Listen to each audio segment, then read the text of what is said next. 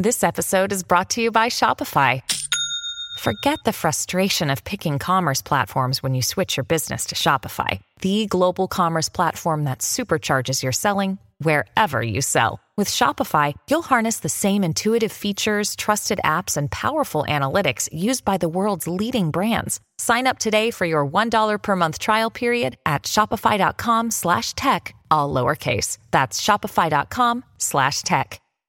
Many of us have those stubborn pounds that seem impossible to lose, no matter how good we eat or how hard we work out. My solution is PlushCare.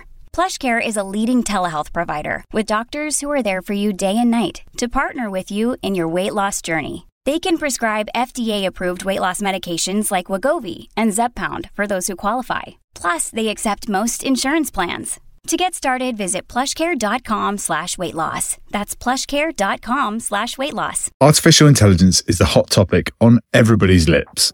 In the week that marks a year since OpenAI released ChatGPT, we're welcoming on another pioneer of AI, that of Alex Lebrun.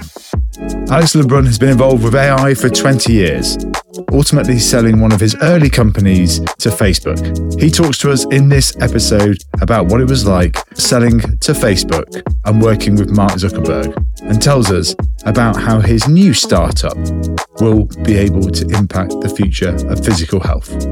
He also talks about the cultural differences between building a startup in Paris, London, San Francisco.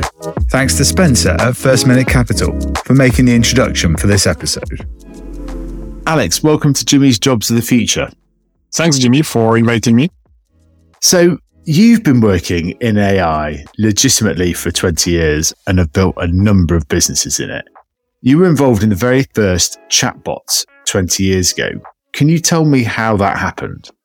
Uh, yeah, sure. So I, I was browsing uh, like the underground internet a very late night in summer in my home uh, 20 years ago. And I, I met a woman there. Uh, her name was Sibel, very charming woman. And she was actually a chatbot. I knew, I knew she was a chatbot from the beginning.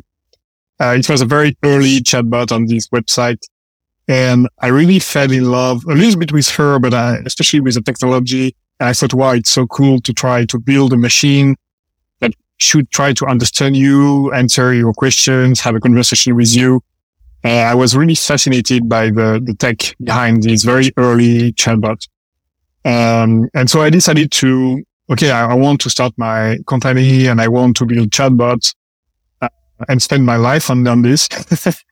um, this is how we started uh, my, my first um, startup called VirtuOz we had to, we, we had to find somebody who was ready to pay for this. So we chose mm-hmm. customer side chatbots to, uh, to large companies. What scale did you grow that company to? So, um, so we started very, with a very small company in Paris, in France. Um, it was in 2002. So it was already like a, a winter, AI winter, one of the many AI winters.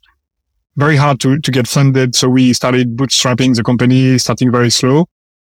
Um, but, but we, we got first customers after three years, moved to the US when we raised money, uh, with VCs in California and I ended up selling the company to, um, Nuance Communications 10 years later. Uh, at this point, we were about 70 employees and we had uh, pretty big customers in the US. So, uh, we had a good product, good, good revenues. Uh, but it was a 10 year uh, cycle. And what were the biggest mistakes you made in that first entrepreneurial journey when it came to hiring, do you think? I made so many mistakes. you need a, a 10 hour, yeah, which one to choose first? Uh, we, no, hiring is definitely, uh, um, one of the hardest thing, not only for your first company, for even now, if I'm startup number three, I'm, I'm still doing many mistakes. Uh, one of the first we did is because our company was so small, so nobody knows about us. If some engineer wants to work with us, we are so impressed that they like us that we will forget to evaluate them or so we set the bar very low just because people are enthusiastic about our company was enough for us to hire them. Yeah. Uh, because again, when you are, uh, all my friends who are in finance and consulting, very famous companies, you feel you are, you know, doing your small thing in your corner and you feel so happy that somebody care about you. Uh, so we, we set the bar too low. Um, and uh, I think the bar should really be very, very, very high. And it's okay if you're internet higher. It's better than hiring like middle level people because then, then the level will go down and down and down. You know, it's famous. It's very hard to increase the level of the team. It, it, it mostly goes down. Uh, so this is something we should have been more, um, cautious. Uh, and then when we moved to the US, we made a new series of mistakes, uh, because we hired the sales team, marketing team, and you, these people very, very slick, very professional at interviewing. Impossible, impossible for us. We are engineers. We come from France to, to, to go through the polish, uh, and understand what was really, uh, and so we, I hired a, a full suit of C-suite executive when I arrived in, in California after funding, getting funded. And after a year, I, I fired everyone. I, I, really started from scratch uh, because right. every single one was a failure. So, gosh. And so what did you take into your second startup then? Um, so we, we were, um, second startup, we started in, in, uh, in San Francisco, uh, with good funding from day one. So it was a completely different uh, environment, a different story. Um, we hired very, very slowly, actually only engineers. Uh, and when we sold this company to Facebook, we were only, uh, uh, 14 people, 14 engineers. Mm-hmm. And we had no, and it was a very, very dense team. And I was by then so tired of managing people from my first company that I didn't want to hire any, anyone but simple engineers who are simple to manage. Uh, so it was a different kind of team. And how talk to us about that process of being acquired by Facebook. How does something like that start out? Um, so at this point, we were in Silicon Valley. We were very famous on Hacker News. So we were visible and we received acquisitions offers every month from almost all the, the companies you may think about, you know, Apple, Google, Amazon. And so we, we really didn't meet anyone, you know, answer, you know, it's, it's, it's a mistake young startups do to say, okay, I will just meet them to see how much they are ready to pay because I'm curious. But it's a big mistake to do that because it sends uh, signals that you are for sale. Mm. And, uh, uh, and then you don't take it. They won't give you an offer anyway, but then you start to think about exiting, telling your friends, well, I sold my company and it's very hard to get back to work. So it's uh, one of the advice we give at Y, y Combinator. Never, never talk to M&A uh, yeah. unless you're really ready to to sell your company. Uh, and so I, she's, if entrepreneurs listen to us, you know, don't talk to M&A. Uh, you should only answer when the, when the message is coming from executives, people who actually want to buy your company for their, for their goal, not to the M&A team. And the, the, job of the M&A team is just to put every company on the radar. So they know mm-hmm. once you are this desperate enough, they can like sharks, you know, come and get you for uh, price per engineer for a low price. So it's really, it's re- there is absolutely no good reason to talk to the M&A team. And sorry for the M&A teams who are listening, but I know this is a lot. Um, and so we, we, we got pinged by many, many, but we, um, never talked to anyone. And then suddenly, um, we actually received messages from, from Facebook first, first from David Marcus, who was the lead of Facebook Messenger uh, reporting to Mark Zuckerberg. And then later, I even received uh, direct messages from uh, Zucker, from Mark, from Zuck.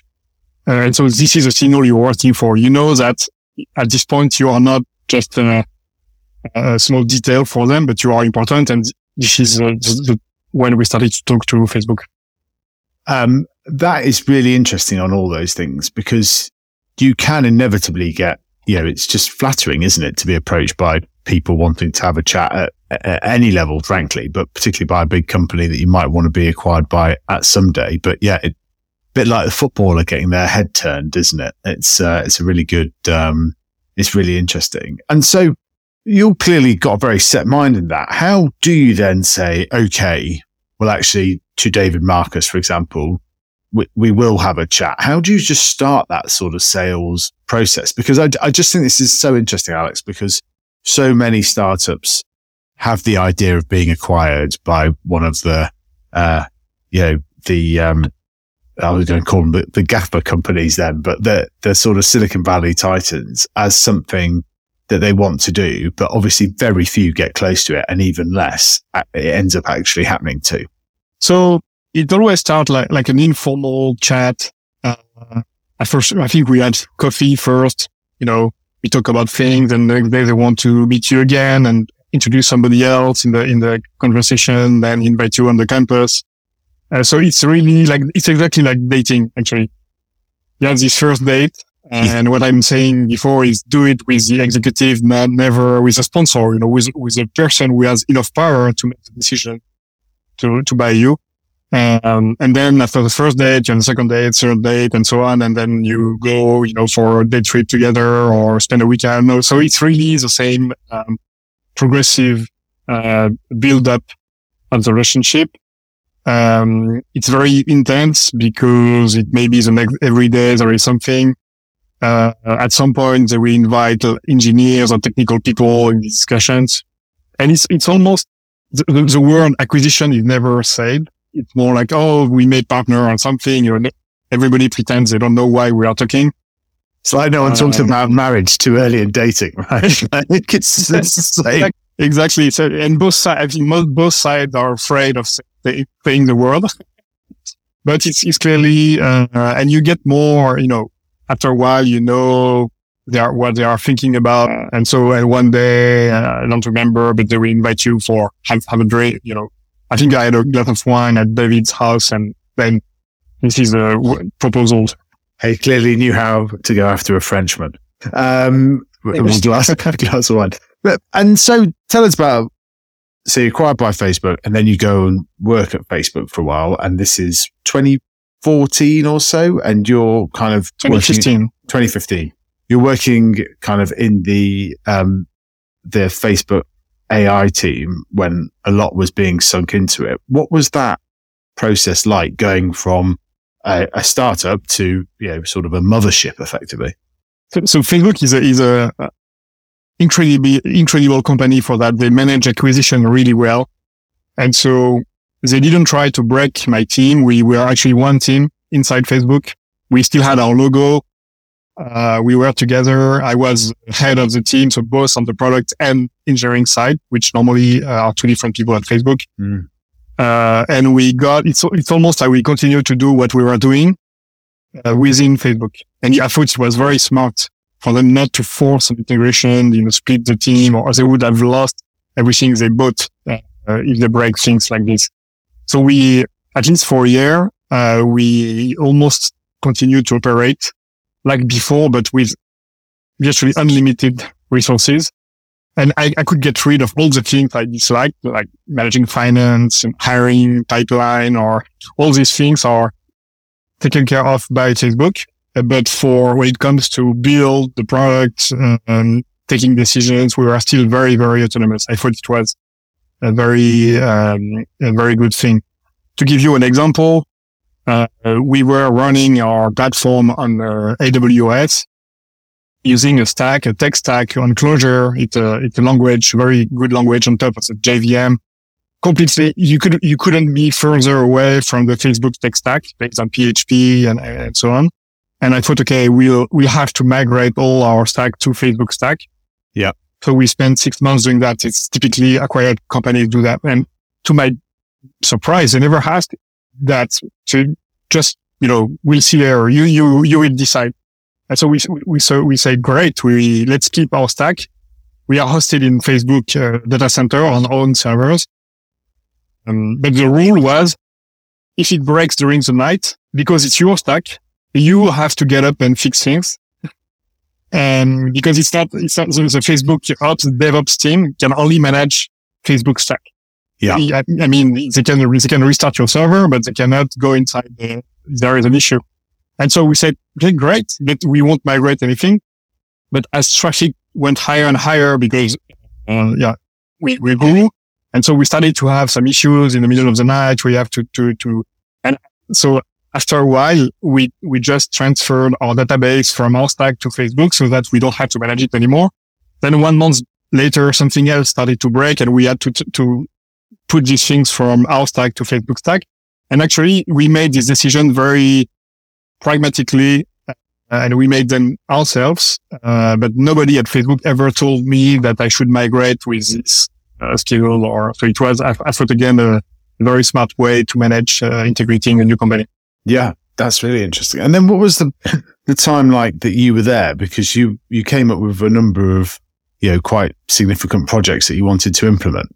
Yeah. So we, um, I, I had, um, I was dreaming for a while to, uh, train an AI that learns, uh, by observing humans. And we are in 2015 where, uh, you know, end to end machine learning was not normal, uh, where you tended to, to build a bundle by hand uh, with very structured data only. It was long before LLMs and, and, and these things where we train on text. And so the idea back then to train by observing humans doing something was not, I mean, many people had this idea, but the financial capacity to execute that by having many, many, many humans actually uh, work and annotate what they do to train a model.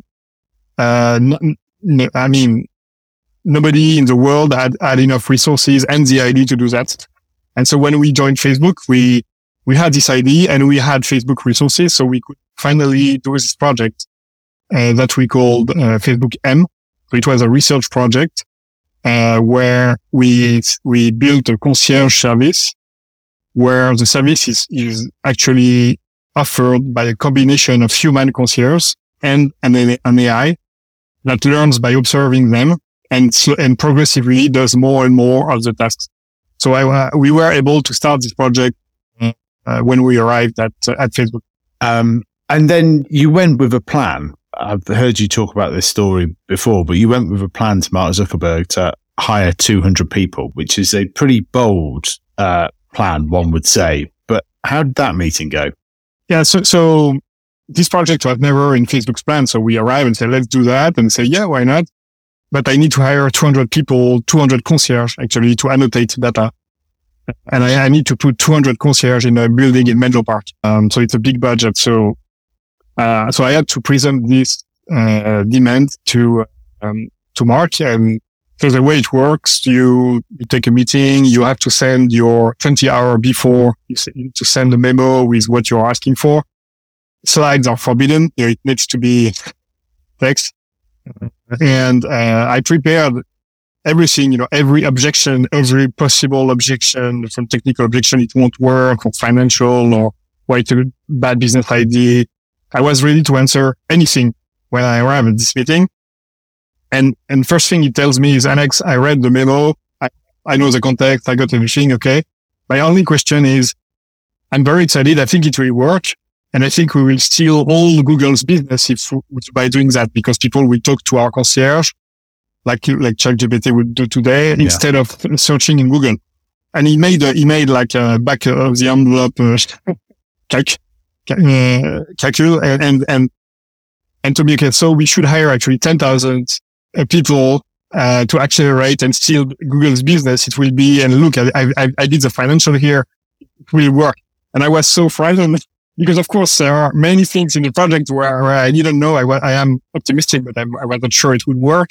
And so I was terrified by the idea to, to hire 10,000 people only to realize my model as a flow and it won't work. And so I had to say, no, no, actually, Mark, I'm not sure it will work. You know, this part is very weak. This, this is an unknown here. We have a, a big uh, unknown at this point. So I had to, I gave all my arguments that I prepared the day before, but uh, reversed just to say it won't work. And to this day, to this day, I don't know if it, if it was deliberate strategy from, from him to learn, he, he learned more about the actual project, the inner workings of the project by, with this contrarian question. Uh, or it was just, uh, he, he, was truly enthusiastic enough to, to, to be willing to hire 10,000 people. But it was a very surprising first interaction uh, post post acquisition with him. And, and for, for the story he got after 30 minutes, he said, okay, let, let's do that. Two, 200. Okay.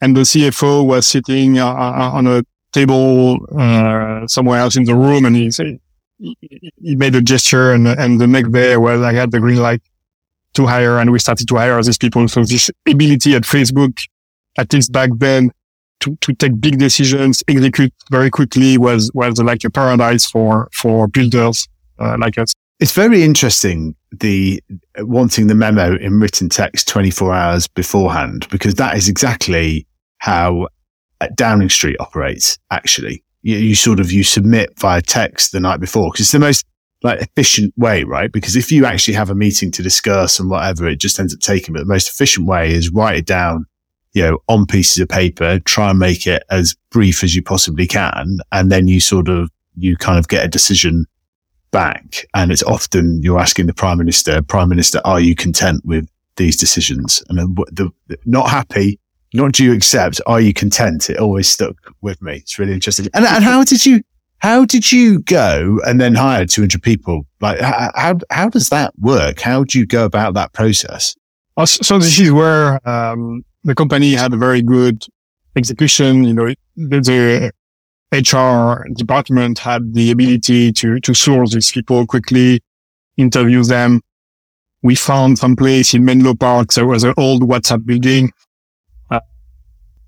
Um, that was still, uh, uh, we still had a lease on it. So we found the, and then the, um, yeah, the execution in, in, a few weeks was, was flawless. And this is where, um, alone as a startup, we would never had been capable to do this so quickly, but Facebook had uh, the execution power to make this, this thing happen in a few.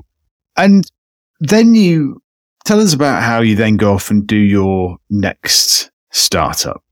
So you're in this great place, you're hiring all these great people, completely different set of circumstances, but you decide once again it's time to get down into the arena. Um, yeah. So after almost four years at Facebook, uh, so, so after, after actually after two years, um, I, I changed team and I moved to Facebook AI research. I was working a lot with Facebook AI research because they were providing me with the models that I was putting into practice with M. And, and this team around Yann LeCun, who was my, uh, you know, for me, uh, the god on, on earth.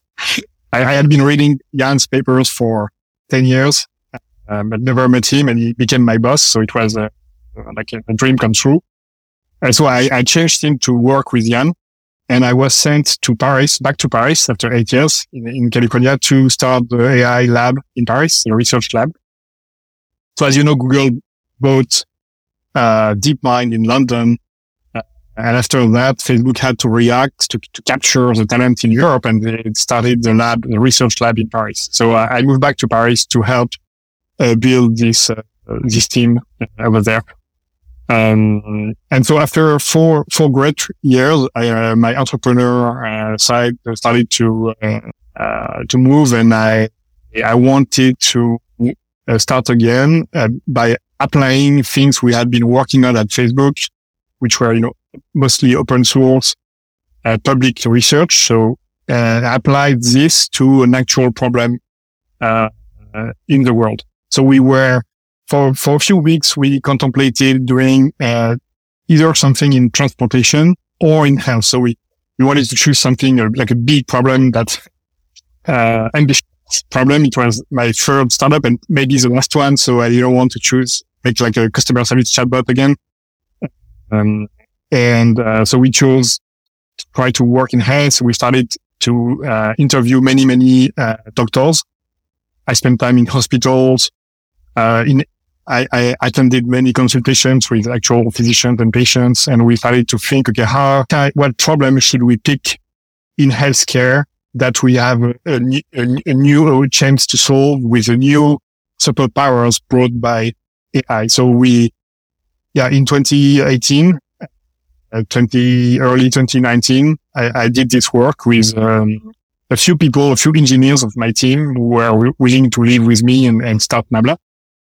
Um, and we, so we left Facebook with, um, at the time.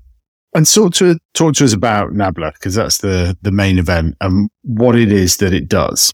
So, um, so if you look at physicians today, uh, three out of five are, uh, have symptoms of burnout.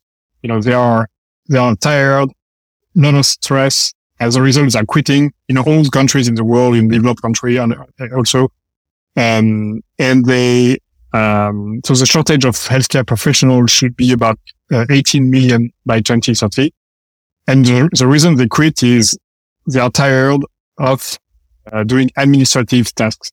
So if you look at your GP, probably they are spending more than 50% of time typing on a computer, filling some paperwork, your, your patient records, claims, NHS things, uh, writing referral letters. So they have become like administrative uh, people. 50 years ago, there were medical secretaries who were doing that with the pretext of digitalization and, and using computer. We put these tasks, to, we pushed these tasks to physicians. And so not today they are spending 50% of time doing this. So our goal at Nabla is, is to fully automate all these 50% of tasks, the administrative part of the job that they hate to do so that they feel better they, and they provide better care to you. They have more time to, for you, the patient. Uh, so this is what we do uh, with a product called Copilot, which is a Copilot for physicians. And how far along the track are you now in terms of where are you in the go-to-market journey? Uh, so our product, so more more precisely, our product is a Copilot that, that listens to a consultation. So let's say you are visiting your doctor, they put their phone on the table, and this uh, Nabla AI uh, will listen. It doesn't store, it doesn't record, but it listens to the consultation. And at the end of the consultation, it will fill all the paperwork, write the clinical documentation, write the referral letters, do all the things that they need to do on the computer. So they don't have to take notes anymore and they don't have to touch the keyboard uh, at the end of the consultation. So it will save them six, seven minutes per consultation. Because wow. this is a product today. Yeah. Uh, and uh, it's used, uh, um, so we, we primarily work in the US on the US market uh, today. It's used by about uh, 14,000 uh, doctors, physicians. Um, and our main, so our main customer in the US is Kaiser Permanente. It's a, it's a big health system in California. It's used by 10,000 doctors over there. Uh, but our product is also available for small practices in the individual doctors uh, uh, around yeah. the world. We support French, English, Spanish. How have you found selling into the NHS? Uh, I haven't found yet. uh, yeah, we, we love to work.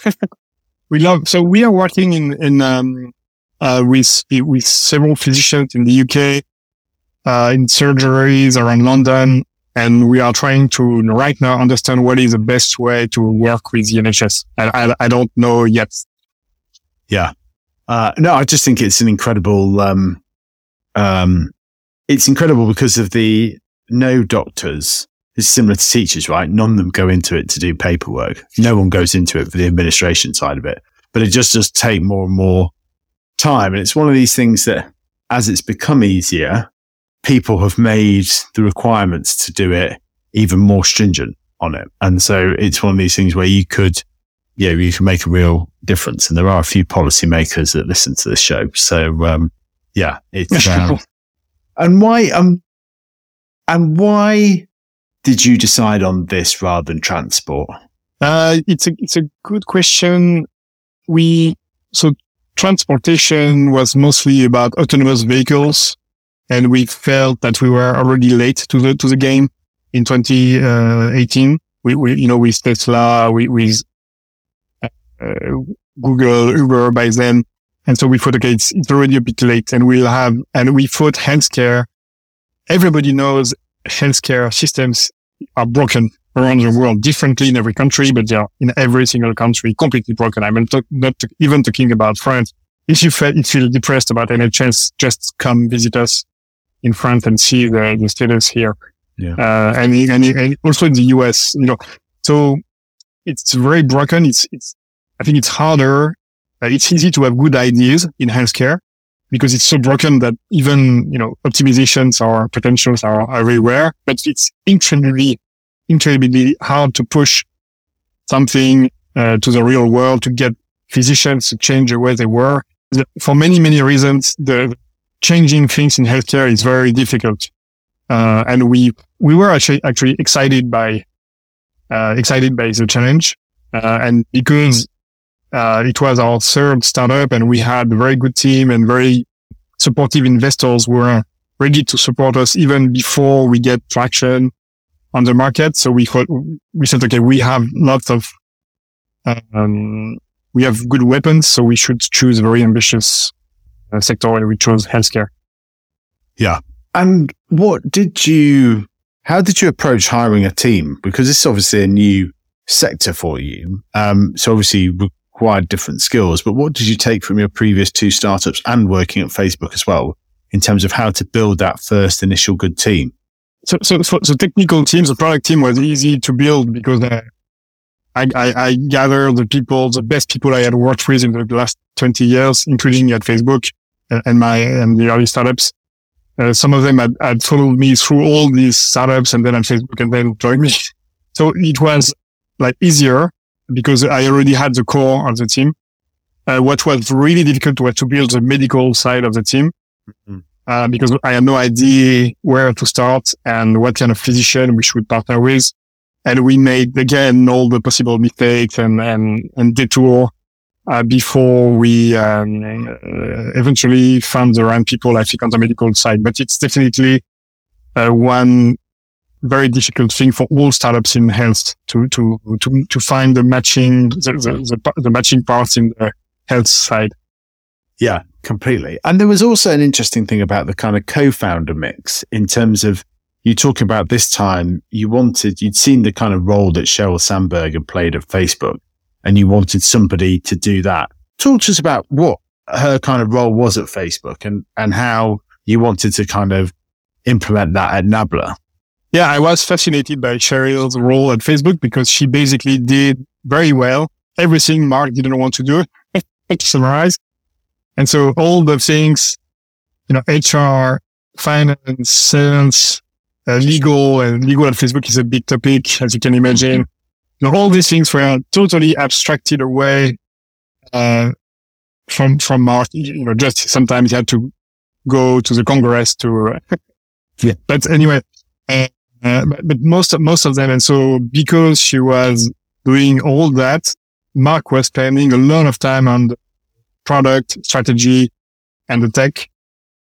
And he was, as a result, he was able to be very involved, many decisions, uh, even like low level decisions, but for, for, for, the better part, I think. Um, because he was not yet, because Sheryl was doing such a great job on all the operations, you know, as CEO. Uh, and so, yeah. Of course, I, I, saw that I, I dreamt of having the same, my own Sheryl. Uh, uh, to, to be able to, um, to get rid that. see, we listened to that. But I told her when I, when we met, okay, I need somebody I don't want to do these things. Can you, yeah. you like to do them? And she, I'm so excited by doing these things. So, uh, uh, so yeah, I met, I actually searched for a co-founder who was uh, the equivalent of Sheryl Sandberg for us. And, and I found her. And how did you go about that? Because searching for a co-founder is really hard, right? it's not that hard. If you have time, uh, you, you should start early. Uh, I, I did through, only through network. I ask all my, all the people I res- respect, you know, from entrepreneurs, um, VCs, uh, uh, journalists. Okay. I'm looking for this kind of person. I, I had a very clear idea because I had Sheryl in mind. Uh, who do you know? And so I got introductions. And by the way, I met incredible people through this process that I, I ended up not co-founding the company with, who, who, uh, who were great. Uh, I even met, um, somebody who became a minister in France afterward. I won't give her name, but, um, and, uh, we, um, yeah, so, so two people actually pointed me to Delphine, who became my co-founder. So I had a, a double, double recommendation um, but I, I, I, approach this like, like a very, very important hiring, but not that differently from mm. hiring, you know, meeting people, doing due diligence uh, on each other. And, um, I think if you have a few months uh, available, um, because you cannot do that in one week, uh, it, it works. That's really interesting. What, um, what do you think people are getting wrong about artificial intelligence at the moment? I mean, there's so much focus on it. You've been involved in it for 20 years. It's obviously talked about an incredible amount. I mean, we're almost coming up to the one year anniversary of OpenAI launching ChatGPT. What do you see when you survey the landscape at the moment? Um, yeah, p- people never, never get AI right. They, they are either under, you know, underestimating what it can do or like, like today, overestimating, what it can do. And so I've seen since 25 years, we've seen this cycle of, oh, it doesn't work. We forget everything about AI. And then we are too excited, they are too excited and think it can resolve all things in the world. And then come back to, so we, this AI winter, AI summer cycle has been at least in the fourth, fourth cycle uh, now. Uh, what is really new with ChatGPT is that it became easy for anyone, you know, even my parents, it's a test for me, I use it, are excited about it. They know I've been working in AI for 20 years. It's the first time they can actually do something by themselves. So I think the, the real power of ChatGPT is to bring this to, to the public. The LLM behind uh, ChatGPT is not new. And, you know, when GPT-3 came out in uh, fall 2020, we talked about it in, in, uh, in our circles, but my parents weren't aware of, of GPT-3, but, but actually the power of ChatGPT was already in, mostly in, G, in GPT-3. And so I think currently there is a little bit of exa- exaggeration about what it can do. And, and of course, on the threats it's posed because if you want to write uh, something and get a lot of clicks, you have to, to talk about uh, AI will kill, kill uh, humanity and why it's dangerous. And so, so there is a lot of exa- exaggeration. And do you think overall it will create jobs or displace more jobs? It will clearly um, move jobs. You know, uh, many people tell about the people who were driving horses and then became cab drivers. I don't know what is the right comparison, but it, yeah, you, it will, it will, many jobs won't be useful anymore, but it will also create many jobs or make jobs more, uh, more interesting. Um, defi- so it's actually some manual jobs, job involved that involve some, some, some physical, uh, manipulations, I think won't be replaced they were the first to be replaced during the first industrial revolution. Yeah. And I think these jobs like, like, like you know, you, you, could, you could argue that nurses, like, like some physicians will be replaced before nurses are, are replaced. It's much harder today. In most cases, I think to replace a nurse with, with, uh, actually, uh, um, providing physical care uh, on, on, on, on patients. And I'm not saying we should or we can replace physicians, but if if I had to to bet which one in 50 years will be replaced first, I, I, I wouldn't bet on nurses. So yeah. it's interesting uh, to see that uh, there is a wave comparable to the first industrial revolution, but it's not the same category of jobs that will be impacted first. Where do you think you'd be looking to start your career? Or if you were doing a startup now and you were sort of in your early 20s, in the early 2020s, where in the AI world would you be focusing? That's a very good question. So you, you really have two worlds, two separate worlds. Uh, in AI, you know, you have the foundation world where you are trying to build the next open AI or the next infrastructure that all companies will use. There's a very basic models like, like, like the GPT-4 and, and so on. Uh, and then you are the second world is the, the vertical application. You are building a, one product for healthcare like we do, or one product for gaming, or hmm. and so it's it, um, probably if I were starting today, I would start in the foundation layer because I I, I like the low level stuff. Yeah, uh, um, it's a very high risk, high reward uh, environment right now because if you work on something that is useless it will uh, you will fail. Um, but it, it's a it's a, a big challenge. You know, there, there are probably we don't even know how we don't even know why LLMs work so well. So there is no proof that it is the best way to connect your layers and, and to get the results. There may be some another way that nobody knows about that should provide 10, 10x better results. So Yeah. the fact that we, it's a very black, it's not like we don't know why it works. It's a big black box. And so for sure, there is, there are other better way to, to do these things. And it's for engineers and scientists. I think it's, it should be very, very exciting to know that there is that much potential. Yeah. Do you think it's better as a young person now to be in a startup or in one of these megacorps working on AI? I think a good, a good curriculum, I think is to start in a, in a big company where we, if the team is really good, you know, you should make your due diligence, learn from this team. Um, and I see that as an extension of your education. And then you know, do that for, for a few years. You will also meet people who are the best co-founder and the best way, didn't mention, but the best way to, to have a co-founder is to work with them before. So, you know, uh, you get, you don't get married with somebody you met the day before, you know, I think it's a good idea to, maybe a good idea to start in a big company and then before you do your startup. The, the problem is you, your salary will be so high and they take care of everything. They wash your clothes, you know, your laundry. Yeah. Uh, you're like a baby and then you cannot leave anymore because you are, you open the cage, but you don't want to leave because you're fed every day. Yeah. Uh, I saw that again and again and again. So the risk is to never leave inside to you. Totally. That's a very good analogy. Um, I want to finally talk just a bit about the cultural differences because you're, you know, you've worked a lot in California.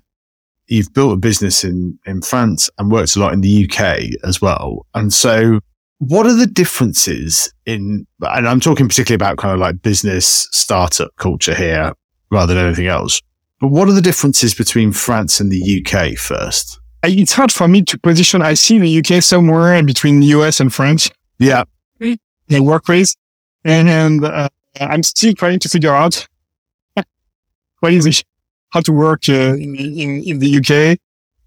Um, I think in business, what I like, people from the UK are more direct, I think, than, than yep. in France. So I like communication is straightforward. Whereas in France, we talk more, you know, at length, but uh, after one hour, you still don't know what the person in front of you actually thinks. Uh, so this is something I think where in UK people are probably more efficient in, in business, more pragmatic, maybe. And does that continue to the States as well? Because that's actually something that we hear about UK businesses is that it's all a bit too polite at points and so on. Whereas again, in the US, it's almost another layer of directness. It, it's different. I, I, wouldn't say the US is more direct, actually. Uh, you know, if you go to a grocery store in, in, in, in California, they'll say, Hey, and the cashier will ask you, Hey, how are you today? And it's like, Oh, it was me. And uh, there is this, this layer of politeness. Uh, also yeah. In the US, I mean, you can say anything. Oh, great, great. Uh, anything you say in business, first you get positive feedback. And then, so I think maybe the US has lost a little bit of this, uh, straight to the point. Uh, it's, it's not obvious. One, one thing I, big difference between France and the US, and I don't know where the UK is in this case, you can tell me, but in France, I tell my engineering team, let's do this. And there is always someone say, are you sure? Maybe we should do that instead. Uh, you know, they will question every decision. Sometimes it's good. Sometimes you are tired of having to. And in the US, the teams I had in the US, at least you can say anything. They, sir, yes, sir. And they will execute. Yeah. Sometimes it's good. But sometimes you, you make a mistake and they will execute the mistake without, without questioning yeah, yeah, sure. the role of the hierarchy. So I, I see, I, and I'm not saying one is better than the other. You probably want uh, the right balance. But so my first startup, uh, I gave some orders. I, I said something and uh, after three months, I realized one guy was get, getting up every morning at 4 a.m. And, it, and, when I realized this, I asked him, why are you getting up at 4 a.m.? Said, you, you told me to send this report at this time, uh, or Europe time. And actually my, my instruction I gave was crazy. I made a mistake in the time. Yeah. But instead of telling me, he was getting up every morning at 4 a.m. without asking any question. So there is a limit in, uh, in, in, in, this model too. Yeah, but uh, particularly when it sort of makes them less productive, like further on in the day as well, right? um, and you you, you talk about Brexit being a good thing potentially when it comes to AI regulation. And I think this is particularly interesting with the AI safety summit coming up because AI is moving so fast. It was a really interesting per- perceptive view you had on it. Can you just explain why you think Brexit might be a good thing on that? So, so first I said that to, to, it was the only way to capture the attention of French politicians to, to tell them, to tell them, look, the UK is better, will be better than us. And so suddenly they, st- they start to listen to me. And so it was more like a strategic provocation. But, um, no, no, the AI, the, the EU AI Act, as it is today, would just kill all AI, all serious AI startups in, yeah. Europe, in, in, in, the EU. It's a crazy, probably don't have time to go into the details, but it will make all LLMs like uh, unlawful. You, you cannot use GPT-4, ChatGPT, all these LLMs, the Llama 2, the open source ones would be like forbidden if you read the text and apply the text that is currently being uh, almost agreed on in Brussels. And uh, so I, I, so what I said, if if in the UK you have a smarter uh, decision about how to regulate AI, because I'm, I'm not saying we should not regulate AI, but if you are smarter and you are, you know, talking to engineers, product people, everybody instead of just the lobby of a few uh, big companies in Europe, then uh, you may actually, it may be interesting for companies like us to train our models in the UK uh, just to avoid, anyway, our market is, biggest market is in the US. So we would just, we would just drop the EU. Uh, and so, and the UK could be an interesting place for us to work. So that, that's, that's, um, I still believe in this.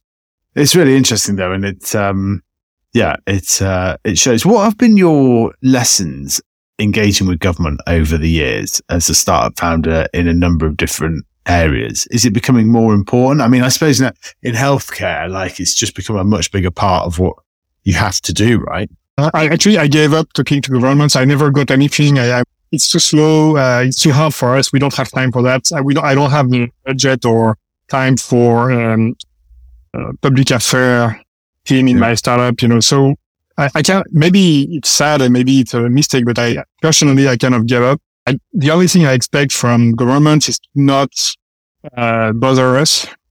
Yeah. Um, and there is a lot of talk and you, work with them and then six months later, there is a, the minister will change and you have to restart from scratch. It, it's really a nightmare. In the UK over the last few years, it's, it's even more. And we, we tried, we tried several go-to-market at Nabla before f- finding our current uh, one, which is growing fast. And what all those who were involved working with the public sector in France, unfortunately, we had to give up because it would have been too slow. Mm. And so we, we eventually uh, chose a product that is, uh, um, that we can sell everywhere in the world. Uh, so we are not dependent on the French market to move, on the French politics to move.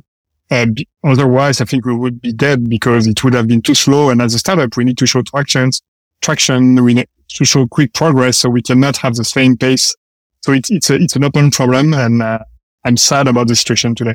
Let's finish on a positive. Paris is doing some very interesting general startup moves and has done really over the last 10 years with Station F and so on. How has France become so important in terms of AI and what have been the best things that the French ecosystem has done to improve that environment? So I think one of the most important things is companies like Facebook start this research center in Paris. Um, I, can, I, can, I could count the number of startups started by, by people like us coming from this research center. And so you need um, to, to make, I think, good startups, you need, again, this kind of education provided uh, by, by these kind of companies. And when, when it's time to scale the company, the ability also to hire uh, experienced managers from these kind of companies uh, is very important. So 20 years ago, we didn't have these large companies in Paris. And so you could start small things, but it was hard to, to scale because we didn't have this place to hire people from. The other, the other thing that was great, uh, is again, people like me who, uh, left 10 years ago or 20 years ago to the US, had, had startups over there, exited and then come back to France. And so then we, we start companies in France, but we still have the, our network in the US. We learned a lot. We, we made a bit of money. We can invest here. Uh, and so I, I, think the second generation uh, of entrepreneurs who come back uh, to the country uh, accelerates a lot uh, the things. I know at least 20 people in Paris, 20 entrepreneurs in Paris who actually followed this kind of uh, route coming back from the US. Really interesting.